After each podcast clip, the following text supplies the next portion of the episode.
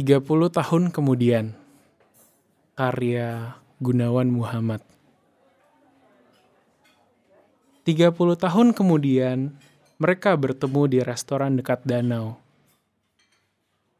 Hujan dan kenangan berhimpitan, berbareng. Seperti lalu lintas yang langgeng.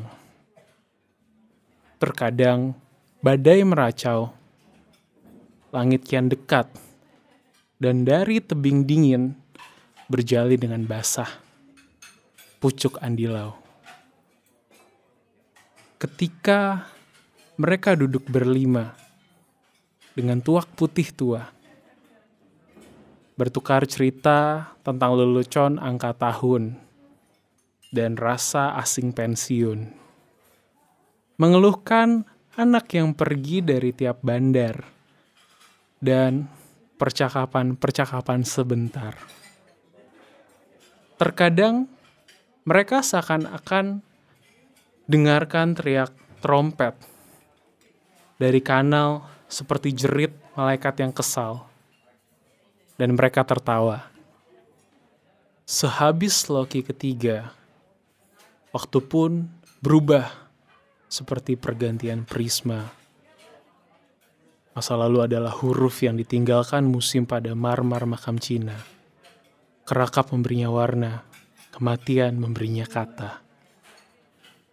Dan pada sloki keempat dan kelima, mereka dengarkan angin susul, menyusul, seakan seorang orang tua bersiul.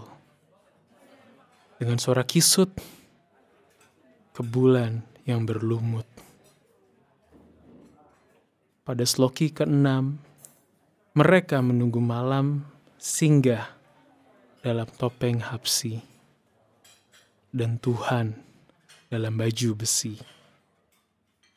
30 tahun kemudian, mereka tak akan bertemu lagi di sini.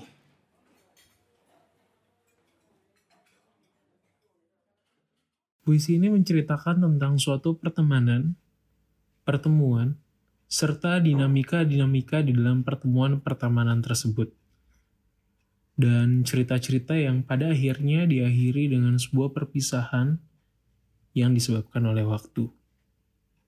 Waktu yang menjadi pemisah.